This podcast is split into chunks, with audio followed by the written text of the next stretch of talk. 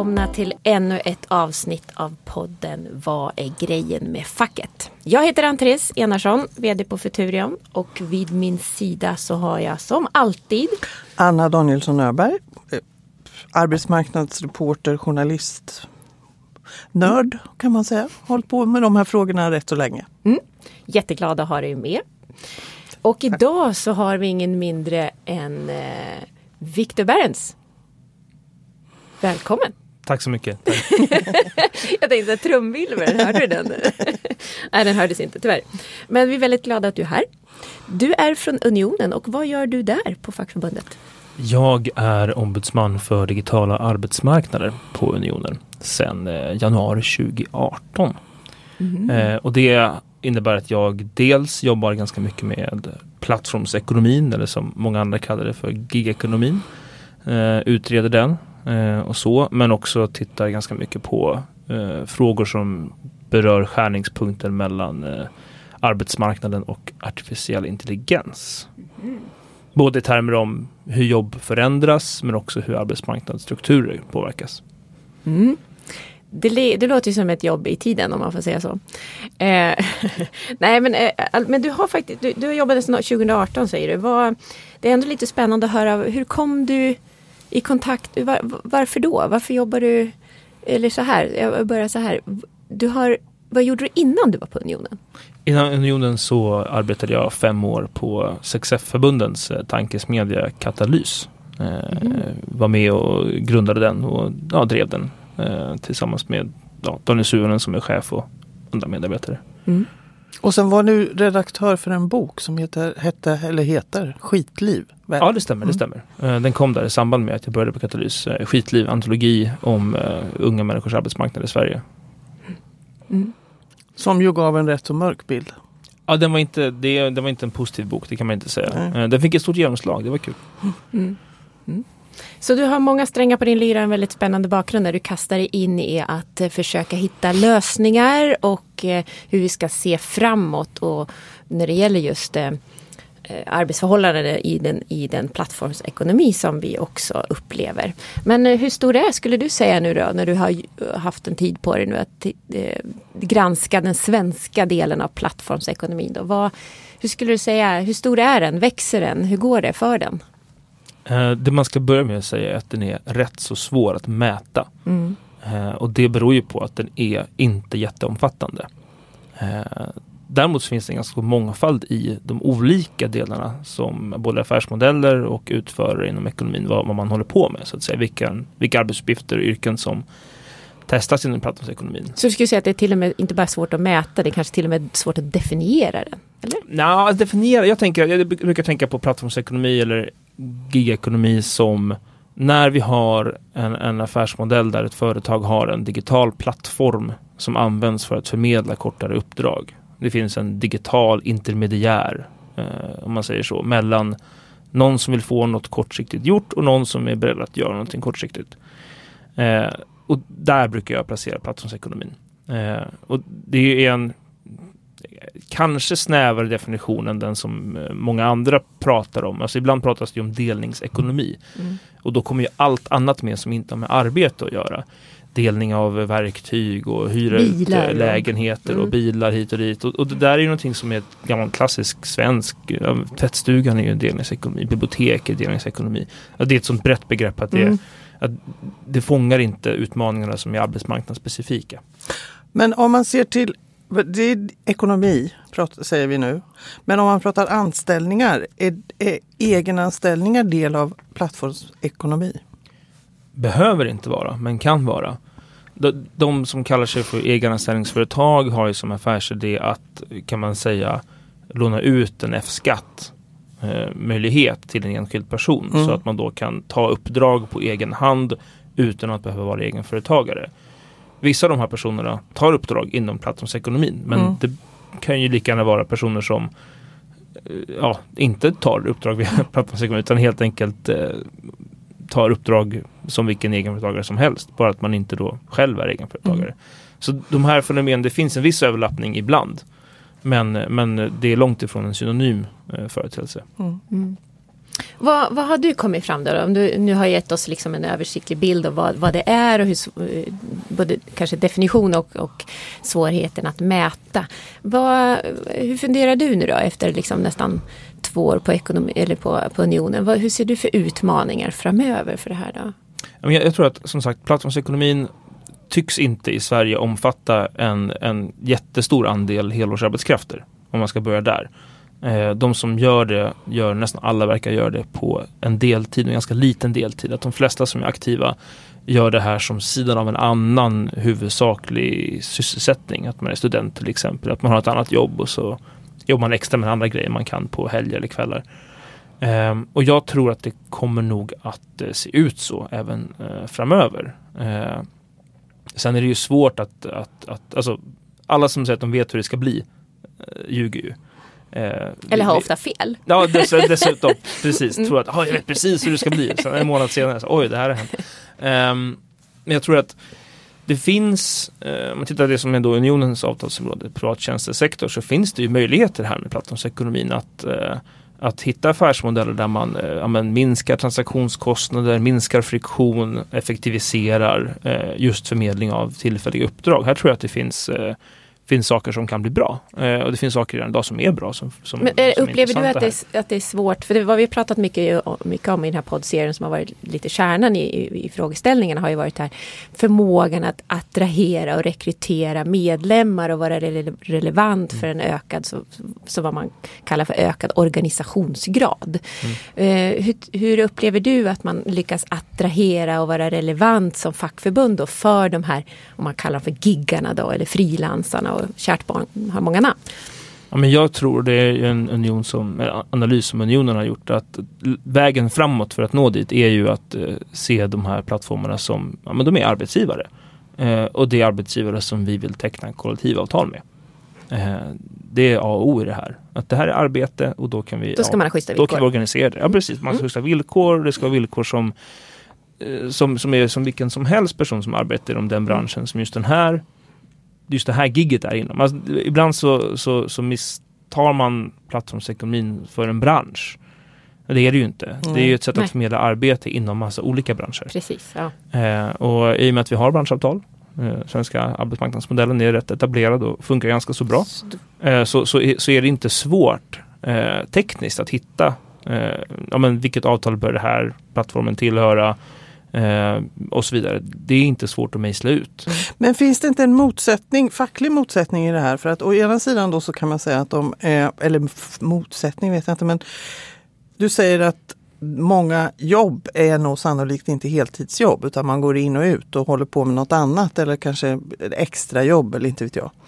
Ofta är ju det inte en facklig första uppgift då att så att säga organisera de som befinner sig i den här äh, mittemellan situationen. Liksom, är, det, är det bra eller dåligt att organisera, äh, liksom få ordning på det här? För då, då är risken att man permanentar någonting som kanske inte, inte vet jag, som egentligen inte är bra. Eller ja, fattar, det var en rörig fråga men jag hoppas att du förstår. Ja, men jag, jag förstår, jag förstår vad du är ute efter. Jag tror mm. att alltså, grundtanken är, tänker jag, att alla som arbetar på svensk arbetsmarknad har rätt till ett fackförbund som uh, är stridbara för deras mm. rättigheter och som kan hjälpa dem i rådgivning, hjälpa dem i trångmål eh, och så vidare etc. Som också kan eh, arbeta politiskt för deras rättigheter. Mm. Nu vet vi att folk som inte har en tillsvidareanställning Oavsett om du jobbar på en allmän viss tid eller om du är plattforms, eh, tar korta gig eller om du är egenföretagare.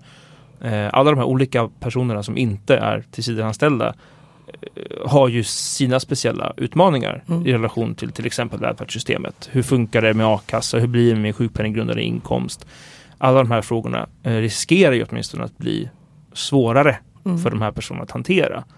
Eh, och, och, där har vi ju en, en, en bred politik, eh, vi och andra fackförbund, som handlar om att ja, men alla som jobbar och all inkomst ska räknas. Mm. Så. Eh, och där har vi ju kommit ganska långt jämfört med sig 1990. Men vi är fortfarande inte framme vid något sorts mål. Uh, och sen när man kokar ner det där då till, till uh, själva organiseringen av arbetsmarknaden så tänker jag att det gäller samma sak där. Alltså det här är personer som utför arbete och då ska vi organisera det arbetet. Uh, Helt enkelt.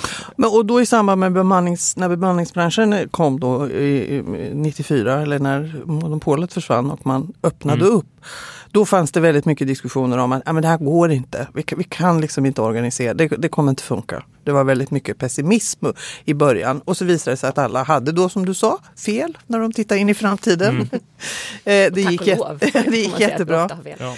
Men en, en sak som jag har funderat över när det gäller den den här plattformsekonomin är att alltså, är inte en idé med de tjänsterna det är att de är faktiskt väldigt, väldigt billiga.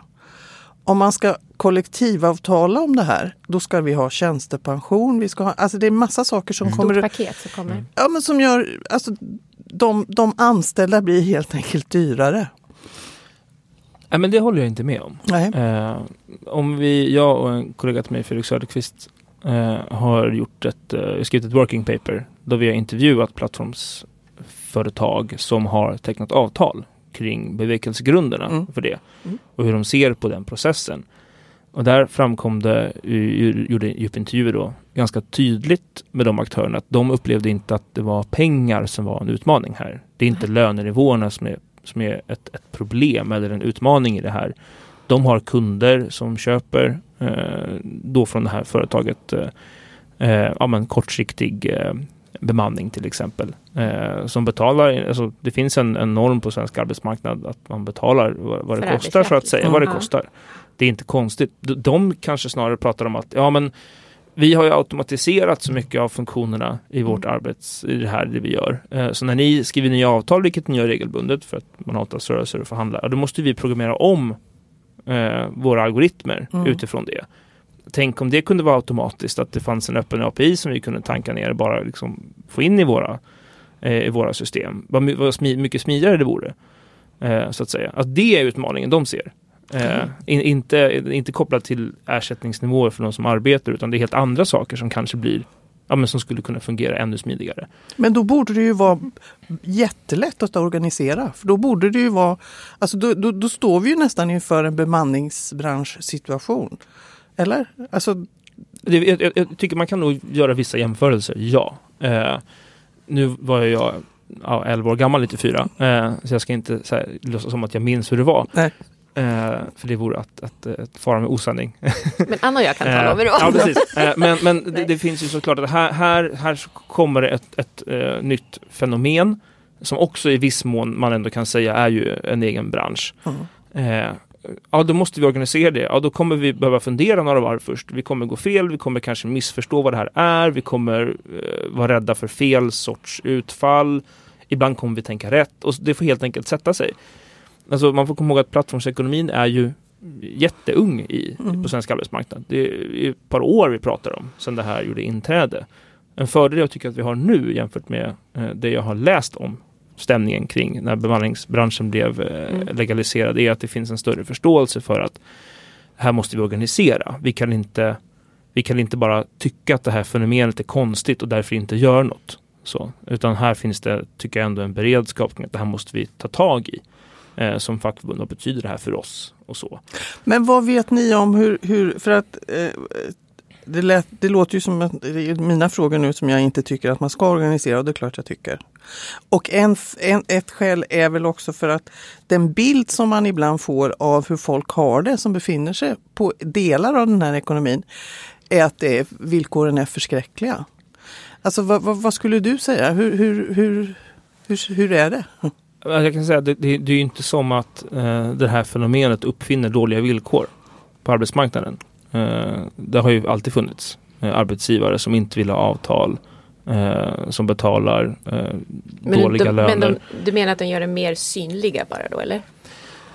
Jag kanske, jag, vet inte. Jag kan, både och? jag kan kanske? tro, jag kan spekulera Mm, i ja, kanske det att det här är någonting Det är som det finns. finns eh, folk tycker är ett nytt fenomen på något sätt och därför vill man titta på det lite extra. Mm. Och då eh, är det också lockande att plocka fram det som att det här funkar uppenbart inte.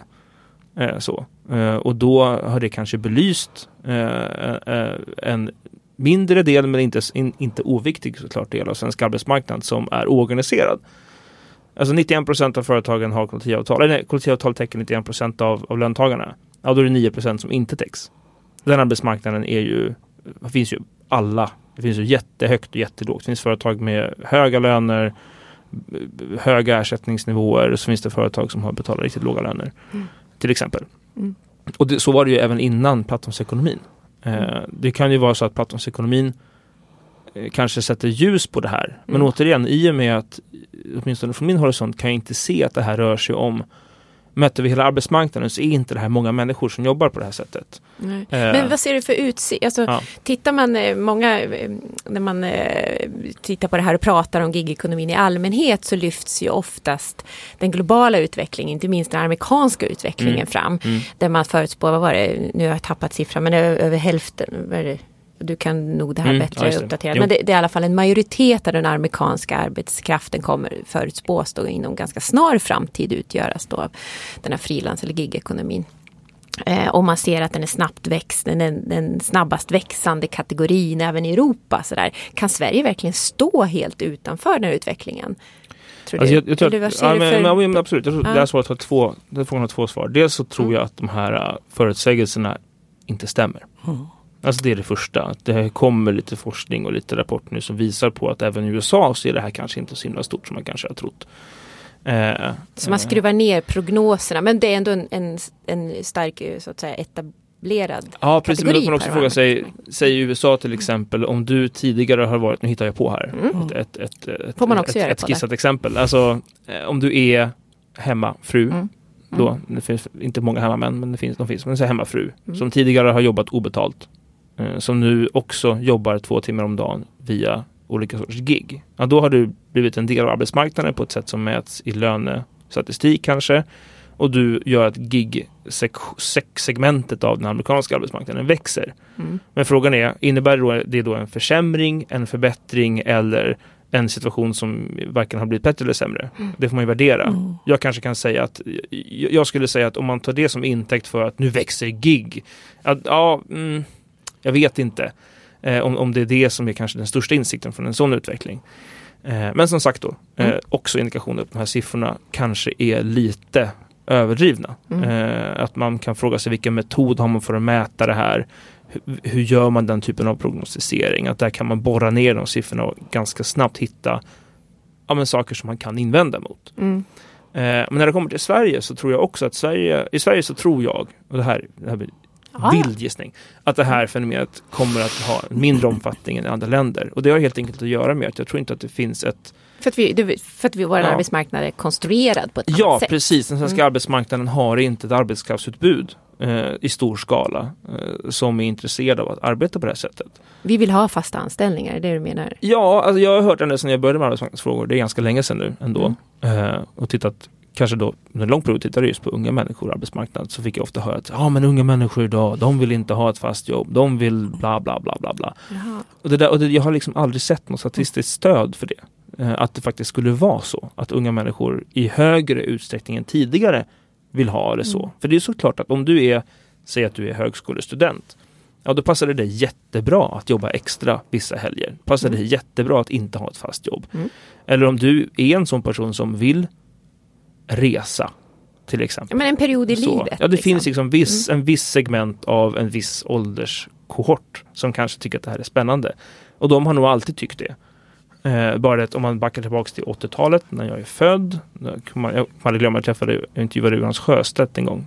Eh, när Han precis hade blivit partiledare för Vänsterpartiet.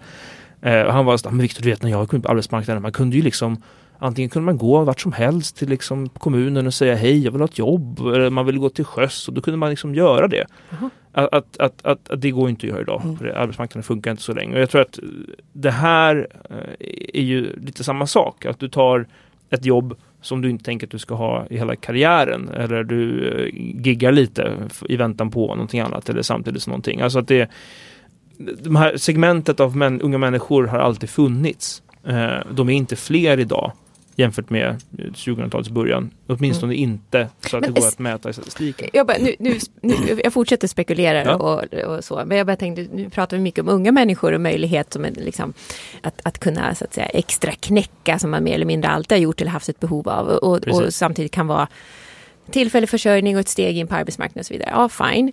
Men jag bara tänker så här, om vi spekulerar, hur ser den äldre målgruppen Mm. ut? Jag vet att min mamma hade varit, gått i, i pension och sen gick hon hem ett par år och sen när hon fyllde 70 så kände hon, att men det här var ju för trist.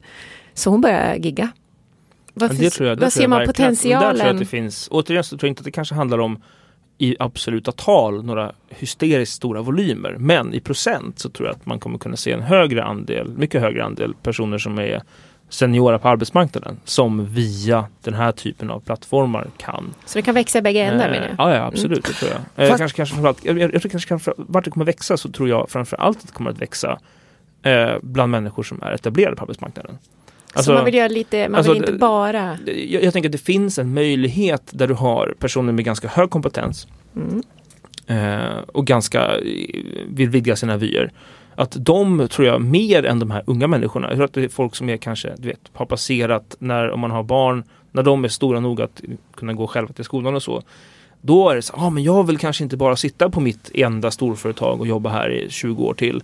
Utan jag vill kanske göra annat också. Att man jobbar 80% och giggar 20%. De personerna Mm. tror jag är de vi i Sverige om det här kommer att växa, jag tror att det handlar om de personerna. För de som är komp- har kompetens som är särskilt eftersökt som företag kommer att behöva eh, alltså dela på. Eh, Ja, men alltså, som, så- som, mer som en gigantisk kompetenspool, liksom, mitt i livet, högspecialiserad Ja. kompetens, en arbetsmarknad som blir mer allt mer där, specialiserad. där tror jag att det finns ett, ett affärsutrymme att, att, Ja. att, att, bygga, liksom, att bygga sådana här lösningar. Men om jag, då, alltså om vi nu, nu pratar vi Ja, ja. ålder här och då kan vi säga jag är född på 50-talet så att jag är lite äldre än vad du är då.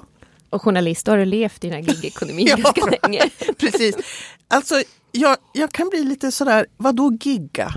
Är det inte farligt att göra, att det låter rätt så balt och häftigt och så. Men, det är är- inte kul att vara ball då. Nej, men är det, finns det inte en risk att vi pratar om, om de här äldre, det är sådana som... Alltså, säg att de inte får kollektivavtal. Då, då får de ingen tjänstepension på det de gör. De får ingen försäkring. Alltså, allt det här. Finns det inte en risk att vi gör något eh, läckert av någonting som faktiskt inte är så bra? Jag är ledsen att vara den här... eh, Nej, jag, förstår- jag, jag förstår vad, vad du fikar efter. Alltså jag tror att det eh, i, min, I min värld så handlar det här om att vi samtidigt också jobbar för avtalen. Mhm. För de här företagen. Det tror jag är jätteviktigt. Eh, såklart. Men, också en, men jag tror också att för många av de här företagen, om vi tittar på privat tjänstesektor, de som ska köpa tjänsterna, alltså medelstora stora företag, Mm. det är de som kommer vara kunder här. De har ju HR-avdelningar. De har fackförbund hos sig Mm. eh, som ställer krav på att underleverantörer ska ha kollektivavtal. Och, och det är återigen, alltså för de här personerna, så, eh, aktörerna, så är det här inget, inget konstigt. Eh, tänker jag mig. Eh, att på det här segmentet av svensk arbetsmarknad, jag tror att det här kan växa, eh, så är det här norm. Eh, återigen, det är, inte, det är inte pengarna som är, som är ett problem Det här. handlar om att göra det enkelt. Ja, alltså, eh, kanske det snarare Eller? man ska säga det på det här eh, snygga insäljningssättet. Handlar om att genom digitala lösningar kanske kunna förenkla och förbättra Ja. regelefterlevnad. Ja. Tänk till exempel att vi kan digitalisera... Ja, men det är så som- ta- en sak som, förenklats. ta en sak som, som, som arbetsmiljöfrågor. Mm. Tänk om jag, om jag då är en som jobbar på tillfälliga korta uppdrag. Om jag så fort jag kommer till en arbetsplats får upp i min telefon senaste skyddsronden genomfördes eh, då och då. Här är om du vill en, en länk till ett protokoll för den skyddsronden. Kalas. Så, ja. men, så Mm. i, i, Men- men- tekniskt sett inte jättesvårt att göra. Nej. För det du säger Eh, är till exempel. Och det här, alltså, å, återigen se hur kan vi använda sådana här, eh, vad kan vi göra om det här ändå ska bli en del av arbetsmarknaden? Hur kan vi Mm. använda det för att förbättra regelefterlevnad, förbättra eh, kollektivavtalens implementering? Och det, då tycker jag det du säger är ju i så fall om, om, om vi får ju se om du har rätt då i den här. Nu, Mhm. nu pratar vi framtid igen. Mm.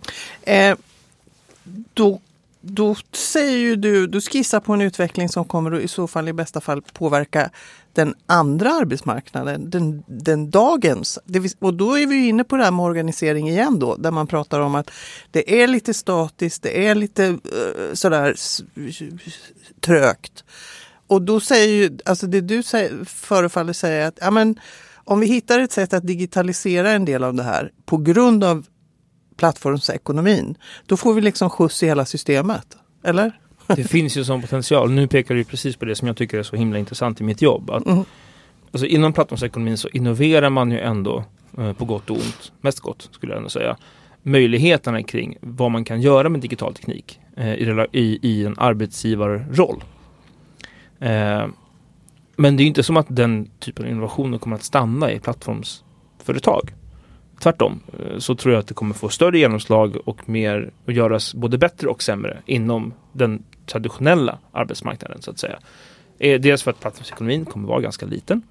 Eh, men också för att det här är spännande idéer som många kommer att vilja pröva.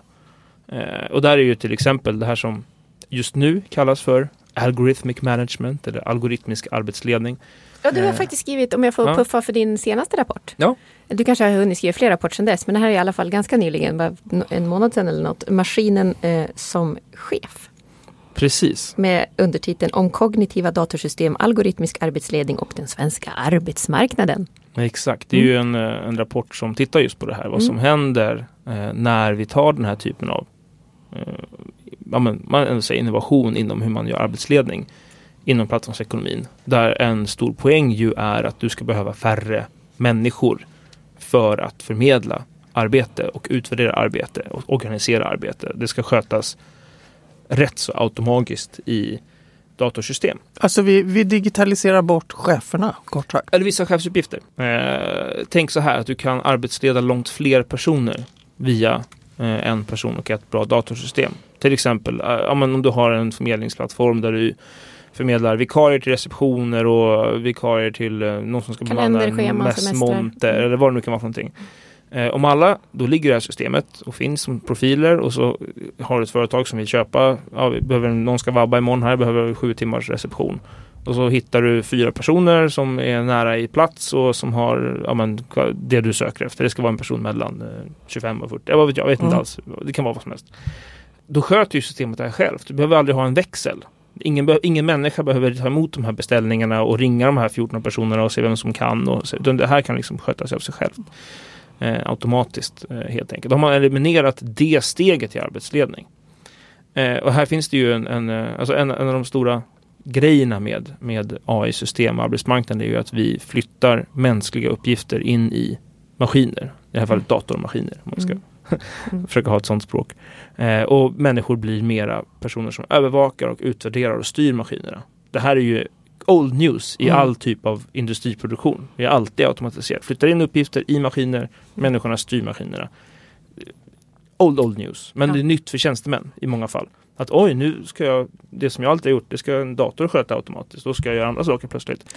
Det gäller ju även chefen.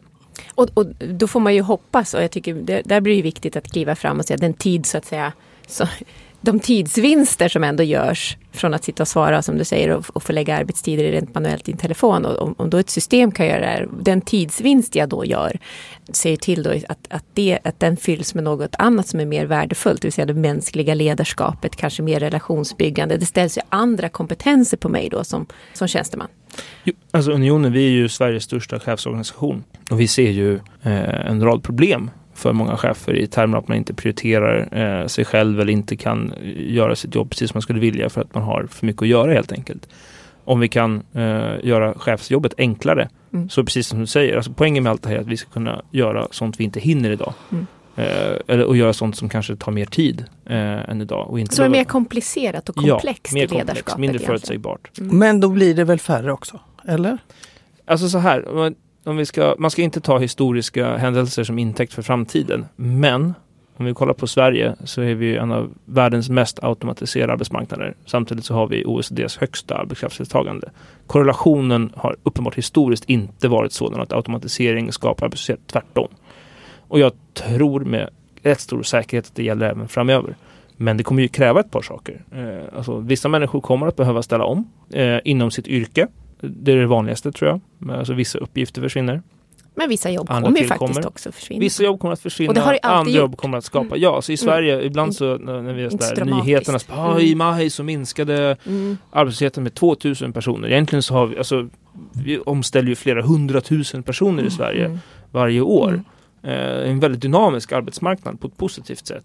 Och jag har, det är inte som att vi har löst alla problem som finns i samhället eller uppfunnit allting som vi skulle vilja ha uppfunnit. Det finns massa utmaningar eh, att ta tag i där, där arbetsmarknaden är en, en, en, viktig del för någon ska jobba med att lösa det. Eh, så det är inte som att det finns ont om saker att göra.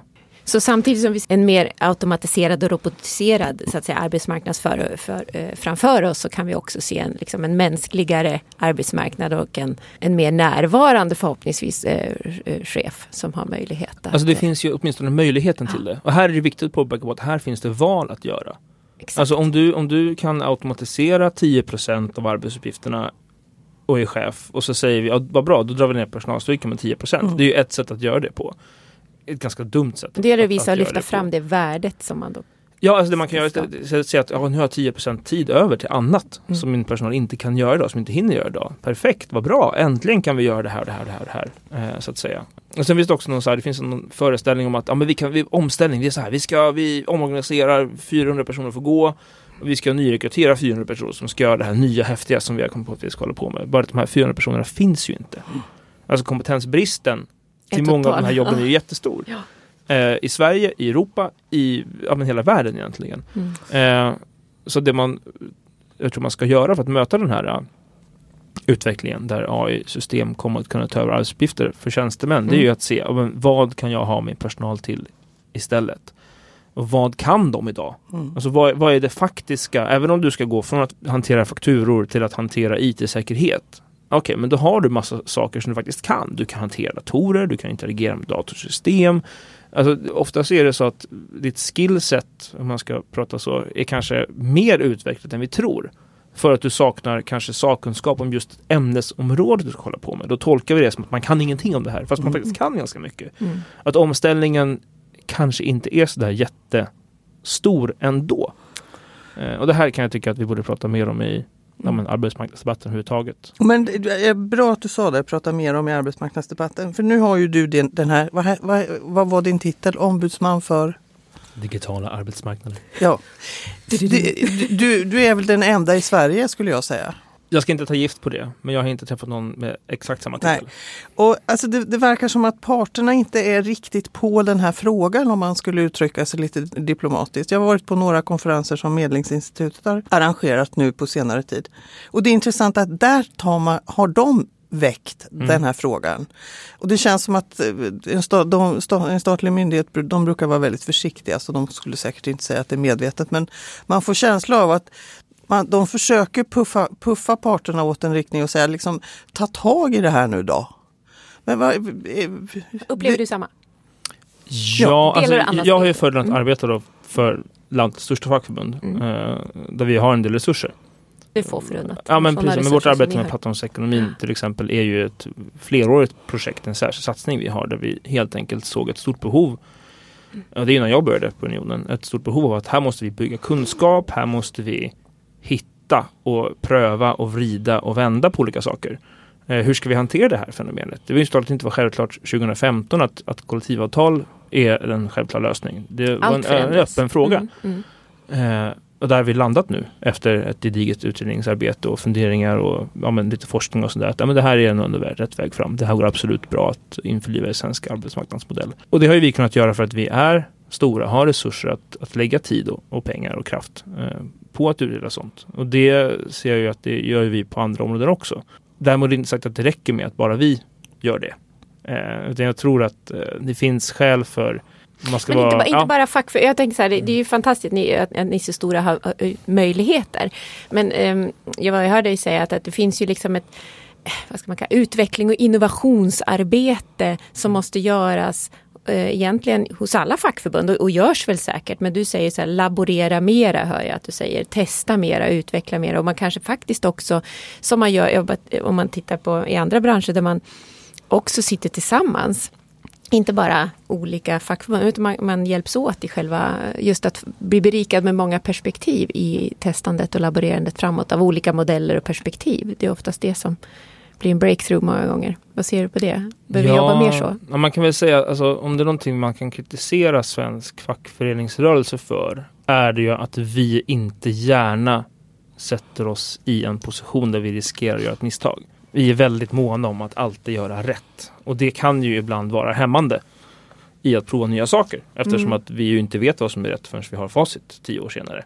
Och det är väl det som är mycket så, utmaningen idag. Eh, det är en, det, och det är en utmaning. Mm. Eh, såklart, sen så har vi också alltså, skillnaden mellan oss och ett, ett företag till exempel. Att vi har ju inte bara kunder, vi har medlemmar vars arbetsvardag vi är ansvariga för att, att företräda, bevaka och, och organisera. Det är klart att gör vi fel där Mm. så riskerar det ju att drabba människor väldigt konkret. Men jag tror ändå att vi skulle behöva Ja, man, man behöver nog höja, höja nivån av prövande Mm. lite mer. Så, det tror jag. Men det här gäller ju även eh, arbetsgivarorganisationerna. Eh, där jag också, och, och även liksom, staten, politiken. Jo, eh, och det, precis, du säger det. det är vi är ju lite duktiga, vi, vi svenskar generellt, så vi vill ju helst inte göra fel. Mm. Eh, och, och det finns ju många arbetsplatser där liksom en felkultur är väldigt starkt rotad. Och, och det är inte naturligtvis förödande om det skulle bli fel. Vi har ju yrkesgrupper som både kirurger och skatteverk och, och med flera där det inte är så roligt när det blir fel. Men det betyder inte att man, eh, det är ändå två Eh, eh, både branscher och arbetssätt, eller, eh, arbetsplatser där det har skett stor teknisk innovation och Mm, framsteg mm, och mm. så. så att det är klart att för det måste ju gå fel för att det ska bli rätt, tänker jag. Just den här att etablera den här felkulturen är ju så av, avgörande. Att testa och prova sig fram för att Ja. vara relevant för sin tid hela tiden. Så att det, ja, det var bara en, en reflektion på det du sa. Mm, nej, men absolut, det, det svåra är ju att, att eh, om vi ska labba våra idéer så måste vi labba dem i, i, i live-miljö. Vi kan inte uppfinna liksom en testarbetsmarknad och, och, och prova lite där. Utan vi, om vi vill göra någonting nytt, då, då kommer det ju vara med fysiska människor på faktiska arbetsplatser så att säga. Ja, dels det och sen så är det väl så att det, det finns alltid, även, alltså jag håller med om den där rädslan, men det, rädslan beror ju också på att ofta om det uppstår en förändring så finns det en risk för att till exempel arbetsgivare försöker flytta fram en position i en fråga. Alltså man öppnar någonstans som gör att man, man, man kanske får svårt att stänga det, en, en eventuell lucka igen. Man vet vad man har men inte vad man får. Nej. därför, därför jag tror också att, där, där, därför är det så skönt att vi har den svenska arbetsmarknadsmodellen. Mm. Vi behöver inte ändra lagstiftning för att prova saker. Utan det här vi kan- funkar, vi det kan- funkar ja, inte bra, vi det kan, vi kan göra det i samförstånd med Mm. arbetsgivarna. Precis. Hej, nu, ja, men till exempel, hur ska vi reglera algoritmisk arbetsledning Mm. i den här sektorn? Ja, det får vi prova oss fram till. Mm. Och funkar inte det som det var tänkt för att de här systemen är komplexa, eh, ja då får vi göra om det. Mm. Men om man är enig om att här finns det en möjlighet att göra produktivitetsvinster, vi kan använda det här till någonting bra. Säg till exempel att vi har ett system som kan identifiera tre personer som, som presterar långt under övriga personalstyrkan. Ja, då kanske de inte har rätt kompetens för det verktyg de har fått. De behöver kompetensutveckling. Då kan vi pinpointa det. Höja tre personer. Jättebra för dem, jättebra för företaget. Alla blir glada och nöjda. Eh, Eller så kan man använda den informationen till att bara inte ge dem löneökningar. Det, det är politiska val vad man gör med Mm. informationen. Men potentialen finns där. Och då tror jag att om vi tillsammans med arbetsgivarna kan hitta sätt att göra det här på. Förhandla hur sån här ska implementeras inom vissa, inom vissa specifika sektorer. Vad ska vi göra? Vad vill vi ha av det här systemet? Eh, då tror jag vi kan komma långt. Mm. Eftersom vi sitter med rätt verktyg som du säger. Ja men precis, vi Mm. har svenska arbetsmarknadsmodellen som är, jag träffar europeiska kollegor ofta. Mm. Och de, är, Och de har mycket de blickar svårt- avundsjukt. Ja, för där, men där är det så här, de är så här, vi måste ha nationella råd för Mm. AI-teknik som ska bedöma vilken teknik som ska, ska få implementeras eller vi måste lagstifta kring det och det och det. Och det är bara så, Trubbigt och långsamt. Ja, det, Mm. trubb, för Mm. Lagstiftar är sådana här saker. Lagstiftar till teknik. Antingen så lagstiftar du för tidigt och då blir det kryphål. Mm. Eller så lagstiftar du så sent att du bara kan blir, lagstifta det blir praxis. irrelevant. Ja. Mm. Mm. Eh, och det slipper vi. Det är suveränt. Mm. Nej, alltså om man tänker sig, det, när, när, ni har tecknat kollektivavtal flera stycken ju, med plattformsföretag. När ser vi något slags genombrott i något, där man kan säga nu har vi tagit ett digitalt steg i den här världen? Jag tror att man får vänta ett tag av två skäl. Eh, dels för att se vilka affärsmodeller som blir hållbara. Eh, återigen, det, det, Det blir det, som, det, som, slår, det som slår mig är att Mm. det finns en väldig mångfald av affärsmodeller mätt mot mängden personer som arbetar inom det här. Många vill prova det här. Eh, där i vissa fall handlar det om att man, eh, som jag ser det, man importerar arbets, affärsmodeller från utlandet och tänker att det här ska funka i Sverige också. Och så tänker man inte på att Sverige är ett annat land än Mm. det här landet. Man hittar man, ah, vilken, de har gjort det här i det här landet, jag vill göra det här här. Och så, oj då, det kanske inte funkar så bra för att kultur och kontext och allt det här. Men när vi ser vilka som ja, men får lönsamhet, vilka som är kvar, vilka som växer och samtidigt ser vilka av dem vi har organiserat och har medlemmar på. Där någonstans, det blir väl utvärderingen då. Har vi lyckats eller inte? Men den tror jag ligger ett eh, par år framåt. Är återigen att det här är ett väldigt nytt fenomen i tidshorisonten fackligt arbete och utveckling och arbetsmarknadens eh, funktionssätt så att säga. Det är ju nu, alltså 2018, 19 är det nu till och med. 2019, det är 25 år sedan, 94. när vi fick eh, bemanningsbranschen. Nu har vi ju senaste, tänker jag, kanske halva decenniet kunnat, ja men det här lärde vi oss, det här var bra, det här var dåligt. Och det är ju 20 år av utveckling som, som för oss till de insikterna. Så vi får lite tålamod. Samtidigt som allting går väldigt fort så... Nej, men vi har, har, tålamod, för det som går fortare nu jämfört tidigare är ju kanske informationsflödet. Mm. Uh, vi tänker att det här har funnits jättelänge och så backar man till 2014 och då fanns ingenting av det här. Och det, det är fem år bakåt, det är inte alls långt. Man får ha is i magen där också och, och inte översätta ett snabbare informationsflöde till att nu kan vi göra allting mycket snabbare, för det kan vi inte göra. Klokt. Vad, eh, för vi får väl helt, med, med de orden får vi väl helt enkelt eh, komma, eh, bjuda in dig igen om ett tag. Ja, där du kan berätta för oss hur det blev. Vi ses och, 2025. Eh, ja, och Anna och jag är då eh, då är vi ju giggare. så vi får helt enkelt snart se, eh, snart, för det går, det går fort tiden, ses igen helt enkelt och se hur det har gått och få höra hur modellerna då ser ut och lösningarna.